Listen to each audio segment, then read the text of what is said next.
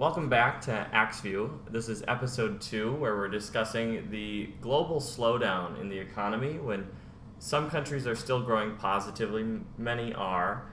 Uh, and while some criticize the U.S. as slowly growing, we're still leading the path, uh, the pack, against most of our peer countries. So we want to delve into: is this the new norm for growth in developed nations?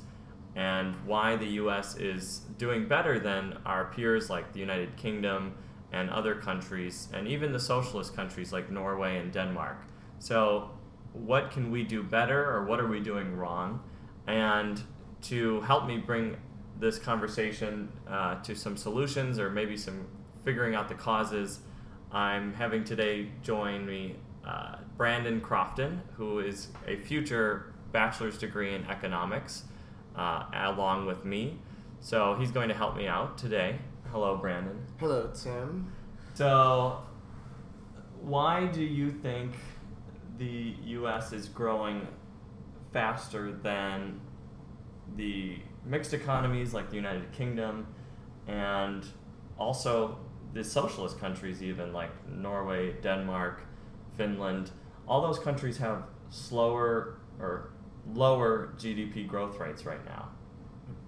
So I think that's kind of a difficult question, of course, because that's the main question we're asking today. Um, but you know, we, we, we kind of have to look at a couple of things. We have to, in order to get down to this, we have to ask ourselves more questions. One big one, for example, is is looking at parts of our economy and you know what parts of our economy are contributing the most growth. Where, how, more so, what are hmm, what are these exact parts? What are they doing to help our economy? And um, how can we help these parts of our economy grow? For example, um, the United States has a very big comparative advantage in technology and in financial services.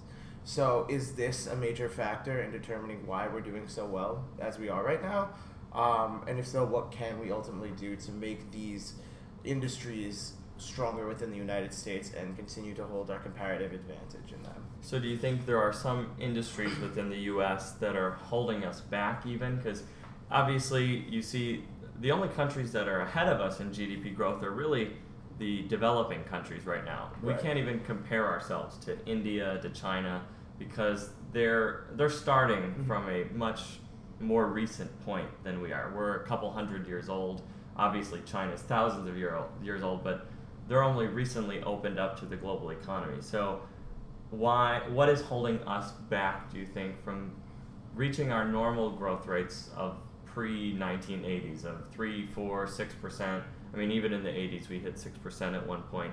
So, can we achieve those again, or do you think this is the new norm? Um, nice reference of the Wall Street Journal article we discussed. Um, I think that in that article, you know, it kind of discussed where how in the 1980s we were at a certain growth rate, and then after the dot com bubble, we were at an even lower growth rate. Growth rate. Well, not so much growth rate. It was looking at interest rates, if I remember correctly, the graph, mm-hmm. um, and it was talking about how our interest rates were so high during the 80s, were uh, I think at like two percent in the 80s, and then after the post recession, and then post. Uh, post dot com bubble bubble it was around I think one percent, and now we're significantly Zero. less than one percent.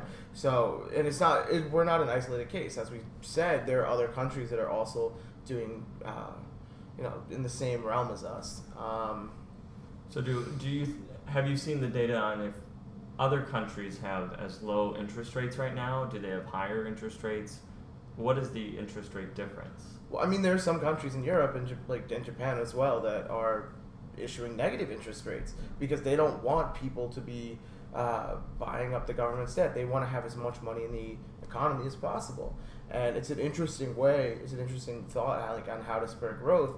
Um, fun fact about it people are still actually putting money in government debt in these countries because it's safe. And the whole idea, I think there's been a narrative very much presented very much, I that could very potentially be true about um, uncertainty of the future. And you know, people are so scared, so scarred from the last recession that we don't necessarily know, uh, you know, if we're ever going to match with the growth rates right now. Um, you know, we don't know if they're ever going to return. Uh, and to what extent is it like a feedback loop? You know, people see uncertainty, so they act like they act they save money, they act as if another recession is going to come, when in reality they need to be spending money. Right, because Um, consumption is 60% of GDP. Right. Um, can you explain to listeners what interest rates are exactly, what nominal rates are, what real rates are, what real even means? What do I mean by that? Like, what, because uh, we want our listeners to be of all sorts of education levels, of all sorts of economic uh, proficiency. Right. So, what is an interest rate? Right. Oh, you're taking me back to intro to micro. Exactly. Um, so I think there's been a lot of different definitions of interest rates, but I guess the simplest way to explain it is that, um, well, like in what context? In debt or the Uh, like when the, the Federal Reserve sets an interest rate, what does that affect, and how does that okay. what does that mean for growth, or what in theory should that do to growth? All right. Um, so the whole idea behind it. Well, when you an interest rate, let's like talk about it in, the, in terms of debt first. So um, when the Fed issues a bond um, and it wants to sell this bond to the people, uh, it will set a certain rate, which is a return on investment. So let's say you bought a one thousand dollar bond and it had a ten percent return um, for the a year's time. So then when you hold after holding, or you buy that bond on day one, and after ten years of holding the bond, you end up um, with an extra one hundred dollars because that's ten percent of the initial one thousand dollar investment.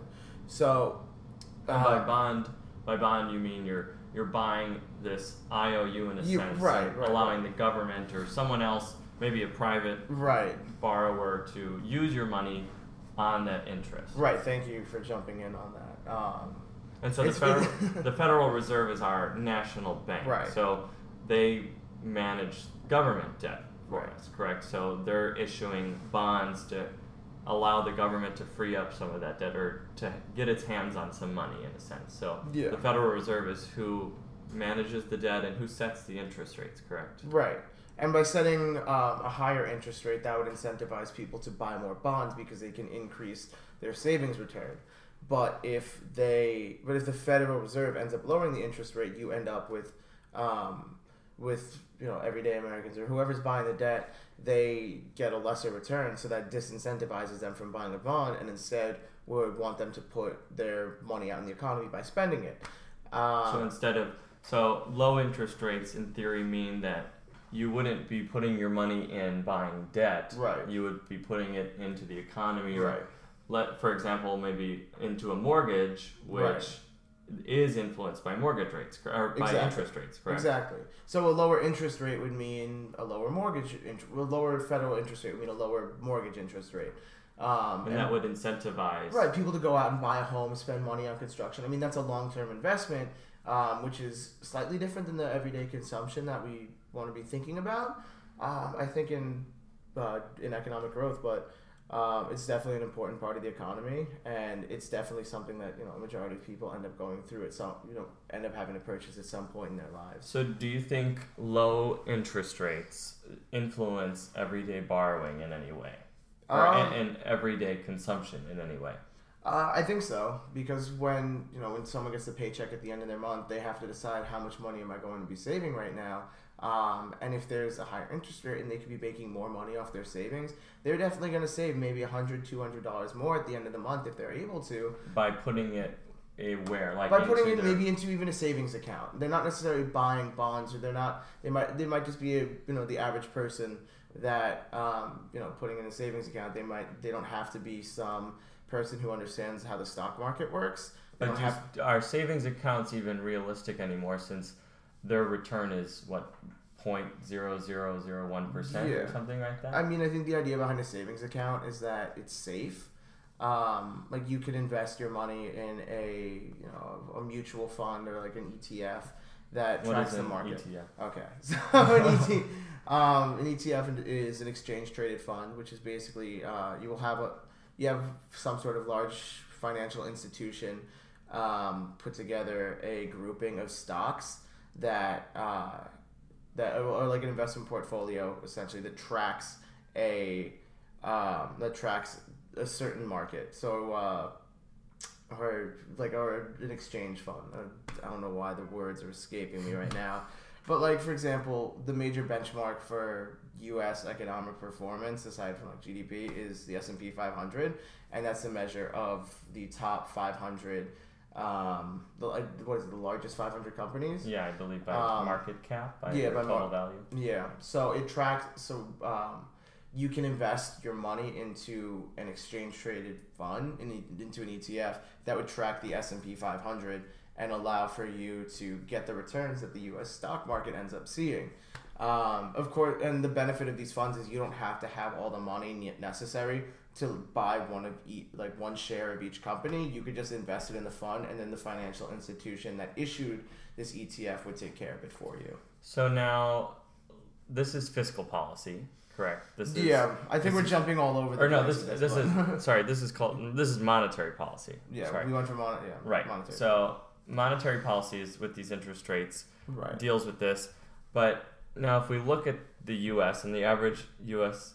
Uh, citizen, hmm their median income in a household is Right. fifty thousand dollars. We know Mhm. that most people do not even have the, the opportunity to save Mhm. because the cost of education, the cost of healthcare, the cost of transportation, hmm what have you, is so expensive that most Americans are sadly living paycheck to paycheck. hmm So, in knowing that, do interest rates really have the effect that they could? If if most Americans don't have the ability to be investing on the stock market or putting things into savings accounts, even, do interest rates really affect the economy?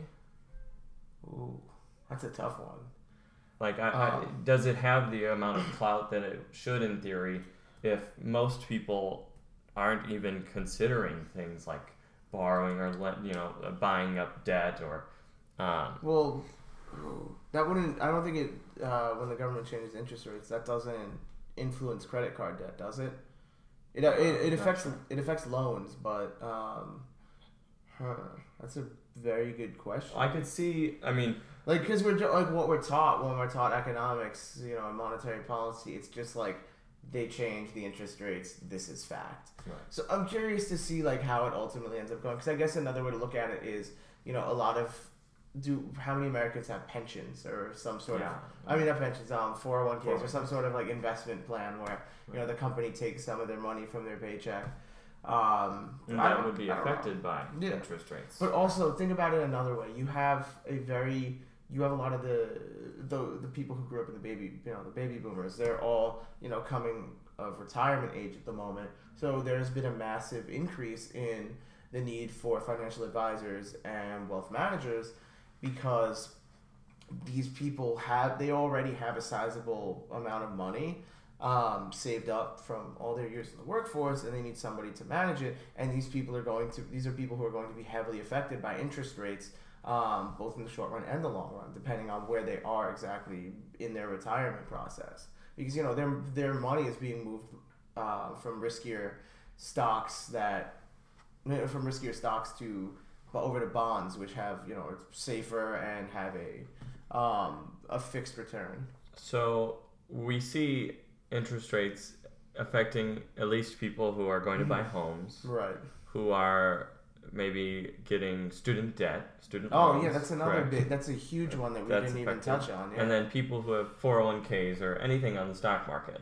right. Um, so it is still affecting large decisions, hmm but um, the everyday decisions might not be as affected by interest Right. rates. I agree. I completely agree. But the point that I was trying to make much earlier about everyday decisions is it kind of starts when you get your paycheck. Right. If you have to pay a higher interest rate for whatever reason, um, what, what, what am I saying? If you have like, um, like if you have debt and you're paying off, you know, a larger proportion of your money because of debt, um, like a student loan, if you have to pay an extra five hundred dollars, that's five hundred dollars that you can't pay in the economy that you can't put out there, buy something, and you know help create growth. So now, well, large companies that maybe do have the ability to Right. save and spend right now, uh, that do have more money on hand than the average American, are how do interest rates affect them? Like how, how would interest rates affect these giant companies, whether to invest in new uh, opportunities or not? Yeah. So, um, I guess uh, what would be a great a good, this would be a good opportunity to explain like what investment banking is, um, and that's essentially just you have these banks like Morgan Stanley, Barclays, J.P. Morgan, Goldman Sachs, and they all have an investment banking division that their sole function is to, I guess, in a, in a sense, help companies grow. And the way that they do that is by uh, so one one very big area in investment banking is mergers and acquisitions. So you will have one company, um, an acquirer want to acquire a target company, and when the acquirer wants to acquire the target company, they have to you know have some sort of capital to do so. So they're going to raise money either through equity or through debt, um, and. Uh, when like when a company wants to raise money through debt, interest rates are obviously going to affect um, the incentive or the ability for them to raise money in that method. Um, for just in recent months, the uh, uh, what was it? Corporate bonds haven't been performing nearly as well because uh, they don't have the same return the corporate equities might have. So it's you know one of those incentive things where it might be more difficult for a company to raise money. Um, you know if they have you know factors going for them like the riskiness of the uh, the venture that they want to undertake, whether it be acquiring a new company, investing in a new, in creating a new um, like branch or a new, um, even a new like division to uh, jump into something completely new. So if the Fed raises interest rates, you, you know, this fall, Right. uh, maybe even by a quarter percent, Mm-hmm. how will that affect uh, businesses investing? Will that encourage them to spend more or borrow more? Um, it. Uh, I think it will make them. It will make it easier for them to, um, to. Uh, I think it will definitely be easier for them to raise that money because they'll have more. Um, what's it called? There'll be higher interest rates on There'll those be- bonds. People yeah. want to borrow. People will want to borrow those bonds, but it's. I think the like I'm not an investment professional, so obviously I don't. You know, I can't. I don't track that stuff, but But generally, higher interest rates mean slower growth. Yes. Technically, Yeah. I- at least yeah. in theory. in terms of the economy, it would mean slower growth. But I think it would be. It, it's one of those like because people aren't spending. yeah, Right? it's They one would of those be rather putting their money in these these. Uh, yeah, in investing the debt or- money in these com- in these companies. But also you have to think about it this way: companies might end up they'd be paying a higher they'd be paying a higher interest rate, so they would be giving their investors, these people who bought the bonds, even more money. Um, so they might. It, it's kind of like a balancing act. Like if you talk about the economy as a Right. whole, there's always been the argument of like, who helps the economy grow? Is Right. it consumers? Is it producers? Is it you know investors. yeah, is it investors? Like who helps the economy grow? And I think that we think too much of like, oh, it's no, it's you know, it's it's investors or it's all consumers, but I, it's more of a balancing game than that. Right. Because it's walking the equilibrium and seeing and seeing like, oh, if we go too much one way, you know, what's going to happen? If we go too much the other way, what's going to happen? And that kind of brings up Japan, as you mentioned earlier, which is in negative interest rates right, now, which means there people are actually like gaining more Mhm. money when they when they borrow, right? They're they're, they're they're paying the government to to buy those bonds. right. So it's it's like if you bought if you bought a one thousand dollar bond and you were paying one percent and it was you know negative one percent interest rates. Um, every time that you know a period would end, you would be paying the Japanese government ten dollars um, to hold that debt, which you know it, it's it's it sounds like a bad deal. Um, So, to like- use Trump's words. Of, so like if we were at zero percent, Mhm. that means it's all even, really. Yeah, that means you'd actually you would also be losing money in that case in that because of case. inflation. Yeah, well, if, if real if real inflation. Right, and so well, this makes me a, a quick segue or quick uh, Yeah. additive. Like, what is inflation? So, Right. um, as an economy grows, if it grows uh, and puts pressure on companies, uh, Right. that's called a, what productive capacity. Mhm. Uh, that causes companies to have to raise prices on goods, right? Because Mhm. they can't. If demand is, if consumer demand for goods is too strong, Mhm. companies cannot produce quick enough. So they have to try to slow that demand by raising prices. and those prices hardly ever come down again. Correct? Mhm. They just keep going up, and that's why maybe you see gasoline is never going to cost a dime again. It's Right. gonna it's always going to be Right. at, at least a dollar fifty or something Right. like that. Because even in right now we're in obviously very low gas prices, but we've seen gas up to four dollars a gallon. Right. So the prices do eh, well. Oil is hard because it's so volatile. It's Right. always flexing around, but other services like clothing or something like that is never going to get extremely cheaper than it is today. It's always going to get a little more pricey because hopefully wages and incomes increase Yeah. along with that. Have you looked at Legos? Have you seen the price of a Lego recently? Like I remember when we were kids, like Lego, there would be like maybe an eight dollar Lego set. That stuff's like twenty dollars today. Right, and That's so hopefully you hope for incomes to match that. Right. So things will uh, match that. And so w- how that relates to interest rates is that if an if the Federal Reserve, that bank sets nominal interest rates, they come Mhm. out and say uh, interest rates are three percent. But Yeah. inflation, the the average cost of goods in the economy is grow is increasing at two percent Mhm. this this year Right, that real rate then is Mhm. one percent, right, right? Because so you have to kind of get minus off that inflation. Yeah. So the overall real rate is one percent. right. So right now we're looking at inflation around two percent, and nominal rates are what? Nominal interest rates. I Um, think I think the the not the real interest rate is around 0.25 Yeah, percent. point two five to point five. I believe. Right. So it's at least so it's positive in the real sense. So Right. we have some interest rates right now, whereas that's how you get negative interest interest rates in Japan is because their interest rates are zero, but maybe they're deflating or something that's causing Mhm. that negative real interest Mhm. rate. So if we're at zero percent or very low, very near zero percent, and the Fed might want to raise it this quarter, Mhm. which is the prediction. What can we do to spur more growth? Like if, If they raise the it, well, if they raise it, will that slow down the economy when we're not even growing that quickly?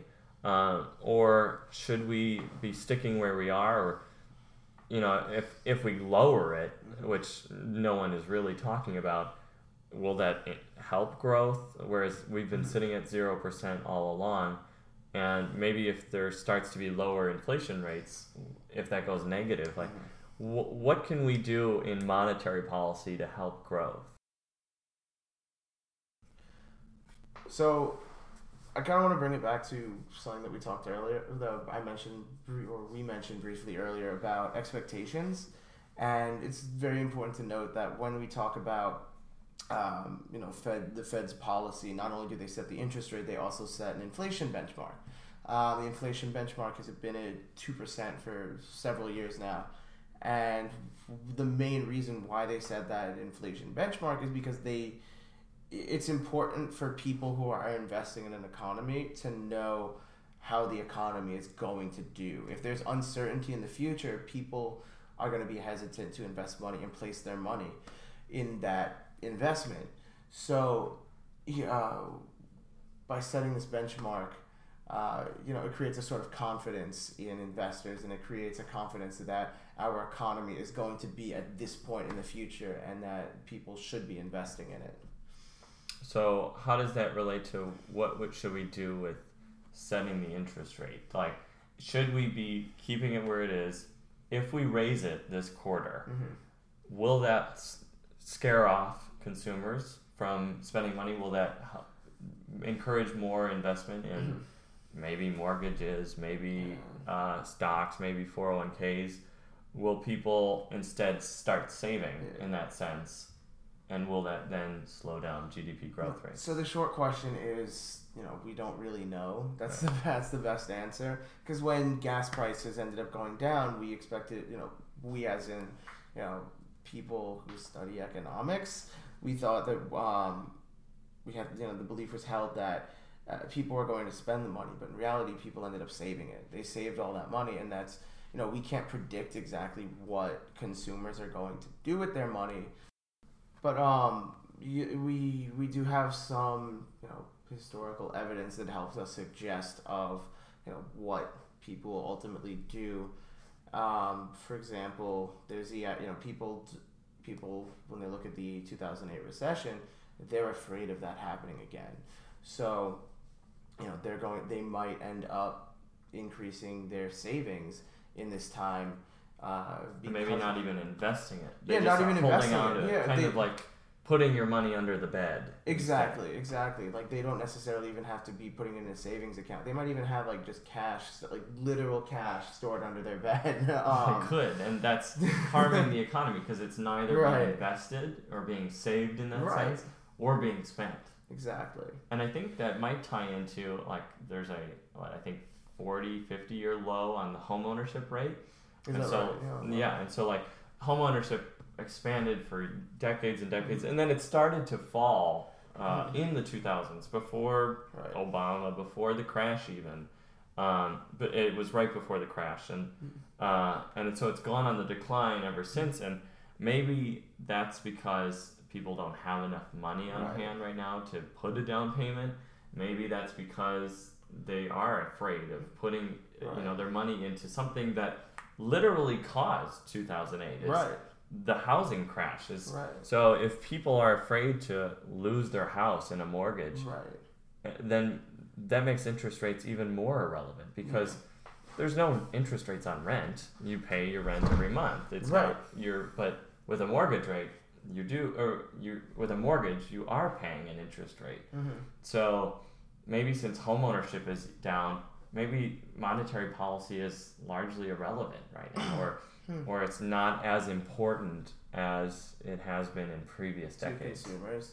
Yeah. yeah, that's a that's a very interesting interesting concept. Um, like with regards to the whole, um, you know, homeownership being in all being at a 40, 50 year low, um, renting does provide some sort of like personal liquidity in that you know you you don't buy a house and you're not stuck to this house like if you bought a house for $500000 and you hit a recession and the value of that house just gets cut in half, um, you gotta stick with that house until you can, you, you almost have to stick with that house until you can get you know, above t- yeah, get above you know break get above the break even price. And when you're renting, you know you might sign a one two year lease. So it's like if you get stuck in dire straits during a recession, like you know you can't afford to pay maybe you know a thousand dollars a month on rent um, in a couple months you'll be able to get a cheaper apartment and that's you know and it's that if it's consumer like for the future consumers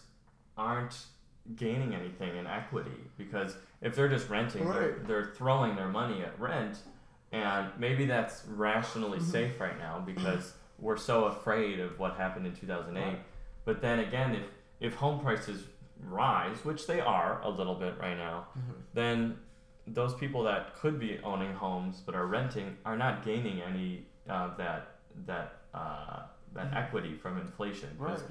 home prices have been historically known as a very safe investment because mm-hmm. if you if you are able to sit on a house without foreclosing on it then mm-hmm. in 30 years or even much sooner.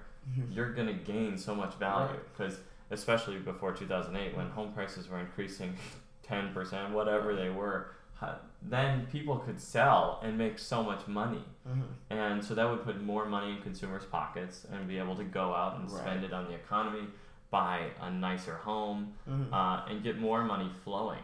Uh, and that's just not happening right now. Right. So maybe that's also causing some sort of slowdown is that uh, also then those banks aren't getting that money from mortgages that there's maybe an investment slowdown because of that that banks aren't getting the, the revenue from right. mortgages mm-hmm. um, obviously i haven't seen all the data on this but right. uh, it sounds reasonable to conclude that rational consumers are doing this and that's possibly this that sometimes can't be explained by the data is this consumer fear that which is also though interesting because consumer confidence there's an actual data there's mm-hmm. actual surveys that ask are you confident in the economy growing that's high right now it's relatively high so like people are spending but people think the economy will keep growing but where is this mismatch why mm-hmm. like but then we bring it back to the original question: is if well, 2008 wasn't wasn't just us. 2008 was a global crisis. All developed economies felt this. So if the other economies aren't growing fast enough, and maybe consumer confidence is low in other countries, lower than what we have here, maybe that's affecting us because uh, if our economy is doing stronger, then we're being held back by the other countries. Mm-hmm. So it's kind of like we're all in this together. Maybe an all ships sink together instead of all ships rise together. And so the interesting thing is like, how do we stimulate it back to normal, or are we just going to have to sit at two, three percent growth rates forever? Maybe that's what it is. Like, this isn't bad, but it's not as wonderful as the 1950s, let's mm-hmm. say, in 1960s, where yeah. Things were growing so quickly and incomes were growing so quickly that it sound, it felt like happy days. Whereas that's not the case anymore. Right. So it, it's interesting that like, um, especially conservatives, but even econom- nonpartisan economists maybe criticize President Obama or the government as a whole for this slow economy. This this is the the slowest recovery since World War II's recovery. Um, well, yeah, but they've all been getting slower right. each time. Like it's kind of like a non-point, you know? right? Like even the George Bush recovery, which was post two thousand one, because there was that post 9-11 recession. Yeah, there, was, dot, a, there was a dot com bubble. Right, um, and it was it was thanks to the dot com bubble bursting, and it was thanks to terrorism. Kind of had a slowdown on uh, the economy. Um, so that was called even the uh, jobless recovery. That uh, somehow GDP was growing, but unemployment was still high.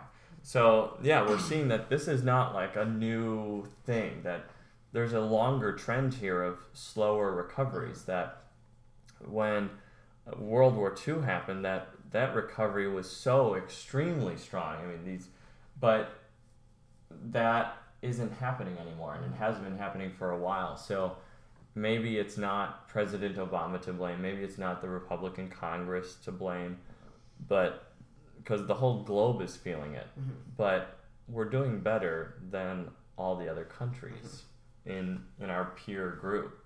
So maybe we're doing something right. Mm-hmm. But but could we be doing things better? Right. Could we be doing things better? And there there's the criticism that maybe we would be doing even better if we had spent more money post recession. If like because while we just discussed monetary policy, the fiscal policy is also important. Those are the two things that we think relative, largely affect economic growth. The the Federal Reserve affecting interest rates and the the government spending money on investing in uh, roads and bridges and uh, lowering healthcare costs. And uh, that the the interesting debate is that government spending causes debt and we don't want debt.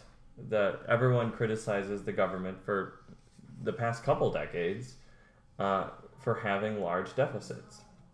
Obviously there was a small happy period in the 1990s under uh, President Clinton that had positive deficits, or that doesn't even make sense. Surpluses. We were actually saving, we were actually making money as a government. So, yes, there's the, this criticism that we don't want debt, but does debt have an immediate uh, effect on the economy. If do businesses, do consumers not spend, not invest if the government has large deficits, or is this more of a long-term problem? Like um, when we borrow, we have to pay interest on that debt. So much of our debt is to private U.S. citizens, like buying government bonds. But it's also China. Like everyone says, you know, China is, has so much U.S. debt and has so much leverage over us. But like that's a problem because the more debt we have, the more interest we have to pay. And I think government interest on our debt is already like 15% of our government budget every year. So, like 15% of all in, uh, government revenue around there is going to paying our interest on the debt. So I think that might be the long term problem is that we can't spend on anything else if we're just paying interest. Um, and so, but does it have a short term problem? Is like if we spend money today on infrastructure and other government programs, will that help growth today but maybe harm growth in the future? Or maybe we'll make up some of that in a stronger economy will result in higher revenue because the more pe- money people make, the more they're paying in taxes. Well, I just want to start off with a, to answer that question, a negative of this debt. Um, seeing the fourteen billion dollars of debt, a trillion dollars, sorry, fourteen trillion dollars of debt, it's a daunting figure, and it's you know it's something that I think it's higher. I don't it know might be. Is I it think it's- seventeen? I think it's seventeen. Okay, so regardless, even higher, it just helps uh, enforce the point that uh, you know people are scared of that, and people they see that, and you know people tell them, oh, it's a bad thing. Um, you know, it, it it creates a negative feel, you know, sentiment among people of the country. Um, to kind of refute some of the worries about that, our GD it's right around the the amount of debt that we have is right around where our national GDP is. Um, GDP is our total value yeah. of all goods produced in the economy. Yes, thank you, thank you, Yeah. Tim. Economic vocab. yes, yes. Um, thank you for checking me on that. Mhm. Um, and you know that the fact that those two figures are very equal is it's not the worst thing in the world, according to many economists. Um, but in terms of your question about short-term growth um, or versus long-term growth or benefits and negatives, um, it, a lot of people say that if a company isn't issuing debt, if they're not borrowing money and they're not growing, like there's no point for that company to be you know existing where they are. You gotta be you have to be constantly um, growing, innovating, and it's kind it's sort of similar with the government. Obviously, when a government is there's it doesn't need to be profitable uh, as it's The government doesn't go out of business when it right when it's losing money Right.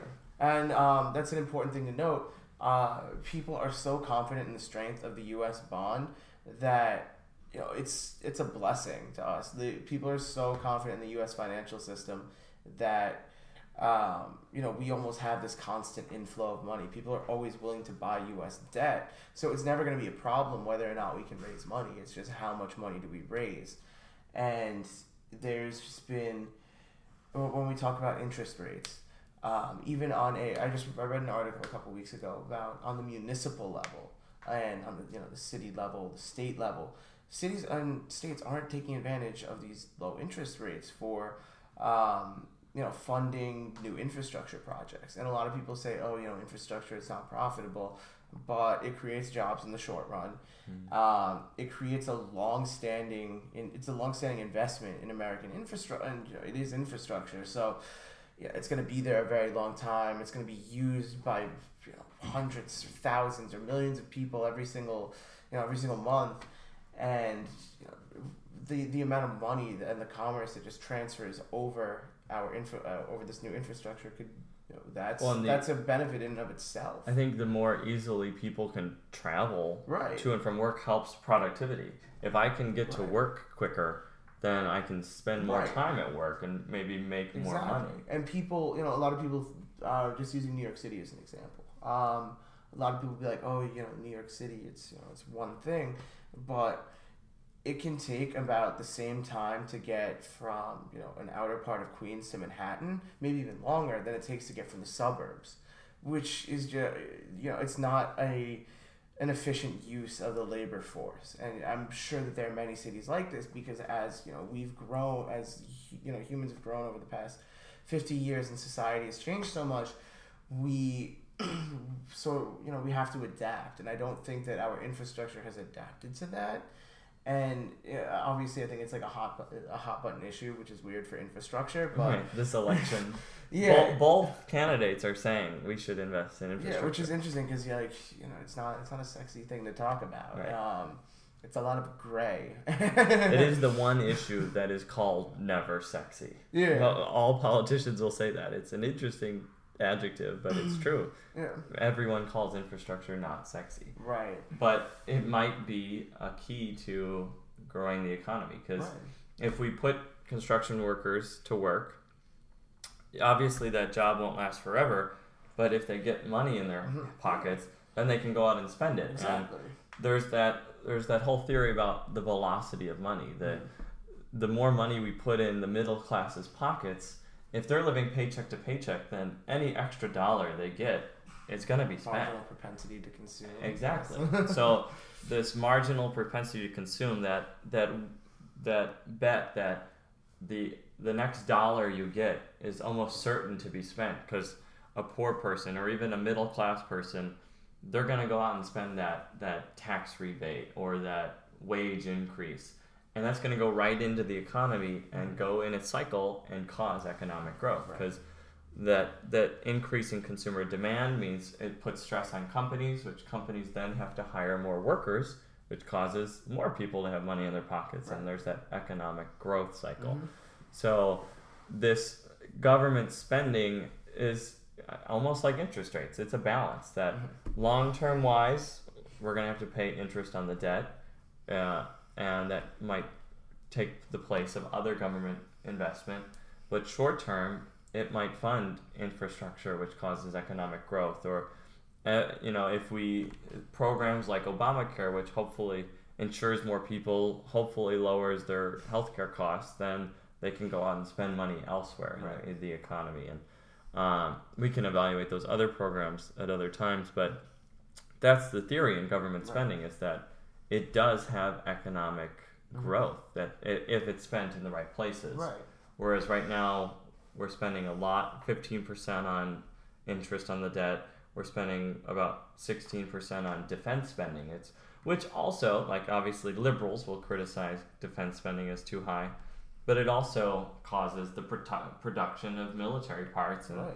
so that causes economic growth in its own way. Mm-hmm. It's, So it's just about the balance and efficiency because the argument against the defense budget is that it might not necessarily be used in the most efficient way most of the time because lobbying is a very large factor. So if we take it in a vacuum, it is a very you know spending in military and defense is very important, but Right, and if right, and large companies might be getting their hands on that money and maybe not spending it, and it mm-hmm. sits in rich people's pockets, which doesn't have that higher Right. marginal propensity to consume and doesn't increase the velocity of every dollar and Right. gets stimulates economic growth. So yeah, so it's not just government spending in general; it's where the government spends its money and how efficiently it is, and so I think it is about efficiency.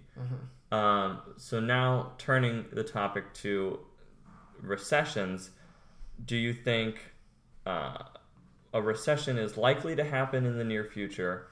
And what can we do to prepare for that? Will it be as bad as 2008? Or will uh, it be just a cyclical occurrence? And like, what if we're not quickly growing right now? What steps are we going to be able to take to safeguard ourselves against that recession? Okay. Um. So, in terms of, is there a next another recession supposedly coming soon? As we know, recessions tend to be very cyclical. Um, the severity of these recessions not so much, not so much. Some are definitely worse than others. Because Ah. well, the the anxiety. Sorry to cut you off. No, is that it's the we're in the longest streak in modern history between recessions right now. Right. We're in the longest streak of job creation. Right. Which so not many people will tell you that, but it's true. So people sometimes are even even if we're not seeing slowdowns in growth or you know we're still growing people are the unemployment rate is falling people are still worried that the cycle will come back that we're going to hit a recession soon. So uh, it do you think that's likely to happen or are we going to have another couple of years of growth? Because why why the cycle happens is because of this overheating that if an economy grows too quickly then inflation goes up very very quickly and then consumers quickly can't afford any g- goods anymore and they stop spending that demand falls and the economy falls into recession Right. so it kind of is like you go quickly up a slope and then you fall right back down that slope. Right. So extremely quick growth means extremely uh, hard, Right. severe recessions. So does that mean like if we're growing very moderately right now, will will there be this overheating at any time And if there isn't, then will there not be a recession? Or if the recession does occur, will it just be a little one? Right. Um, so it's a lot to unpack there. Yeah. But uh, first, many economists believe that we are going to see the next recession within the next three to four years. Um, some say as early as 2017. And, uh, you know, it's. I. Me personally, I don't think that the next recession will be as bad as 2008 because 2008 had a lot going on for it. But that being said, I think that there are factors in the global economy that could that could cause a recession.